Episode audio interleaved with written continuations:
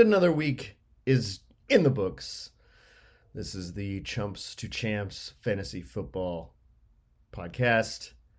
I will be your host for this very short episode, Coach DOA.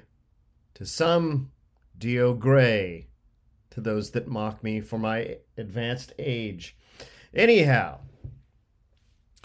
um, our beloved GM Lions is not going to be on the show this evening. He's dealing with um, some some sad family news. It is with a heavy heart that I even put this podcast out there, but uh, I guess nothing stops the podcast train. So here we go with a little madcap recap.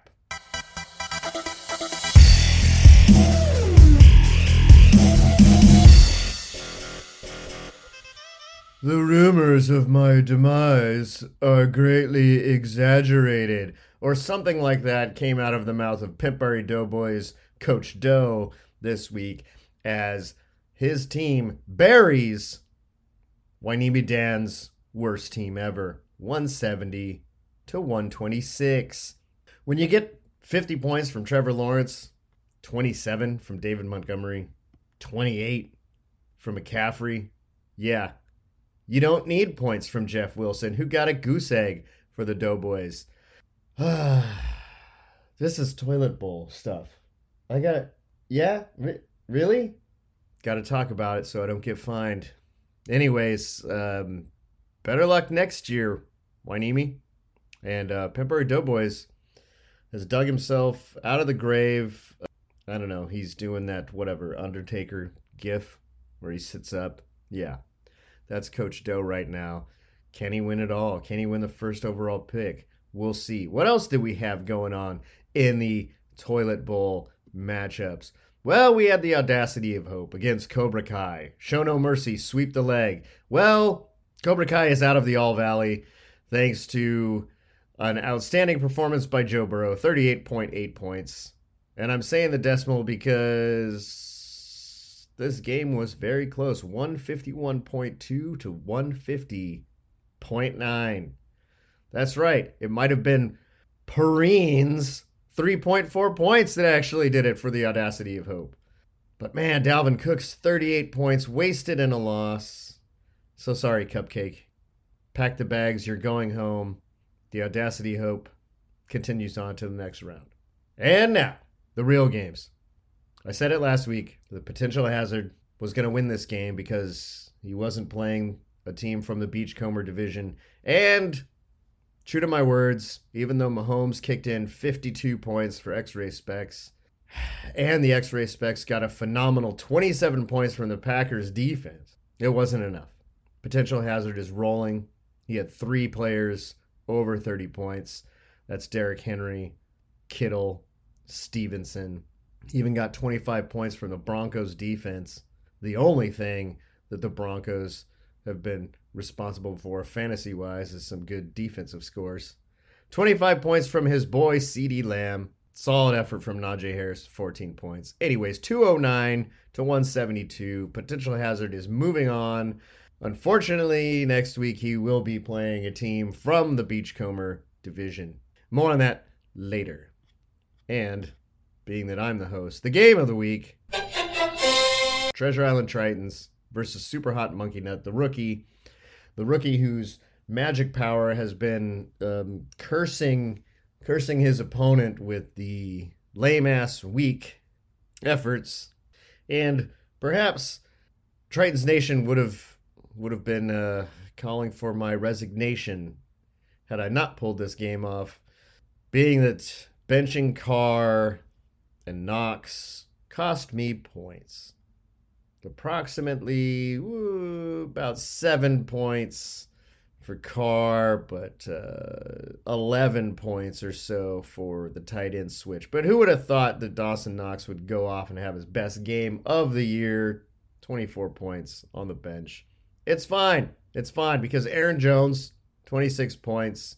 Waddle, 27 points and Jacobs and, and Pollard, you know, kicking in 14 apiece. We got it done. It wasn't glorious. 152, 125. Like I said, uh, it is what it is.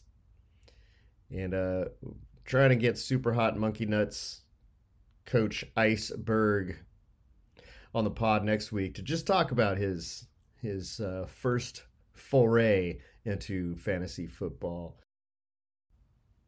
And perhaps for the first time ever, the big performer and crash of the week are coming to us from the same game, same team.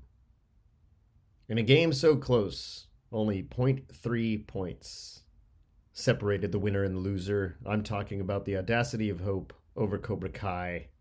Crash of the week, Brandon Aiyuk with only 4.9 points of his projected 15.9. That could have cost him the game, but Coach Tarantino and the audacity of hope has Joe Coolborough 38.8 points of his projected 29.75 decimals suck, but he is our big performer of the week.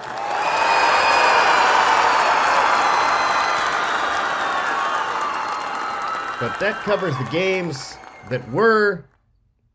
And after the break, we'll talk about the games that will be.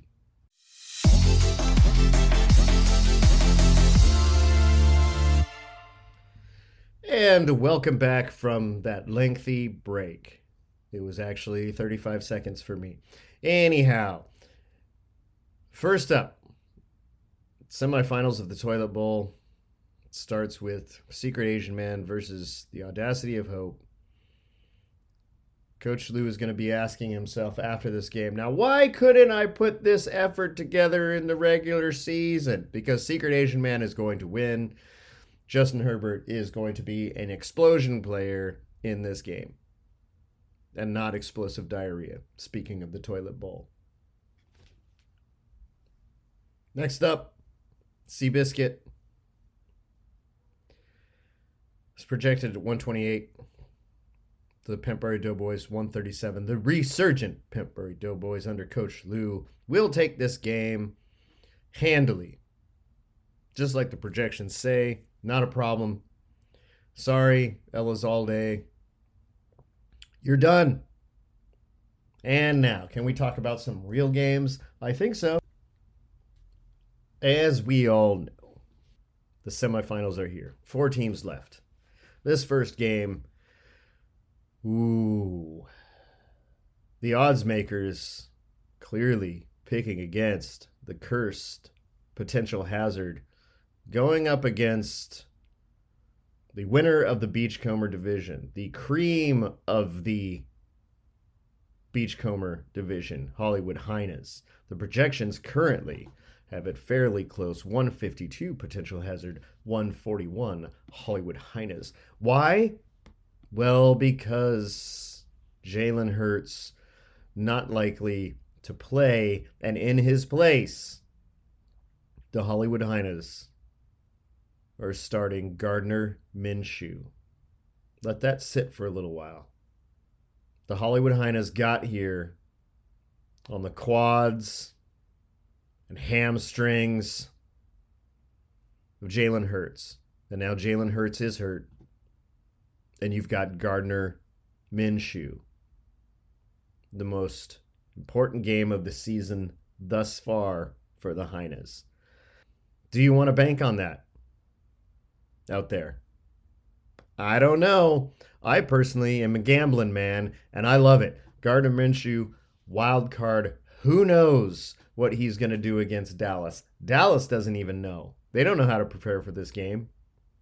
They don't know Minshew. They don't know dick about Minshew. Except that he stretches naked. Does he still stretch naked in the locker room? I don't know. I remember that story was going around in Jacksonville. Maybe uh, maybe he's mellowed out in Philly. I don't know. This game has uh, just too many stars to even talk about. Austin Ekeler versus Derrick Henry, Rhamondre Stevenson versus Rachaad White. Okay, Stevenson kind of owns that one. Uh, Davante Adams versus Stefon Diggs, CeeDee Lamb versus AJ Brown, George Kittle, Dalton Schultz. Yeah, Dalton Schultz does not belong uh, as a list of names here. Najee Harris a, a, year ago would have been cool like against Chris, Chris Moore. Yeah, so the teams kind of start to drop off there a little bit, but still some marquee matchups. This game is very difficult to pick. I've got to go with Hollywood Hyenas just because of the curse. I think it's for real until it's proven to not be real you got to go with it. Look, I know all the analysis is going to point to Derrick Henry having a huge game because he's playing the Texans, and that's what always happens. Just like you always double down on an 11. But if you recall from the movie Swingers, you don't always double down on an 11. And I think this is this is the game. This is the game where Derrick Henry isn't going to do what he always does against the Texans. Hollywood Hyenas lead the series with Coach Lake 18 to 13, with the Hollywood Hyenas obviously winning the last two matchups that were this year.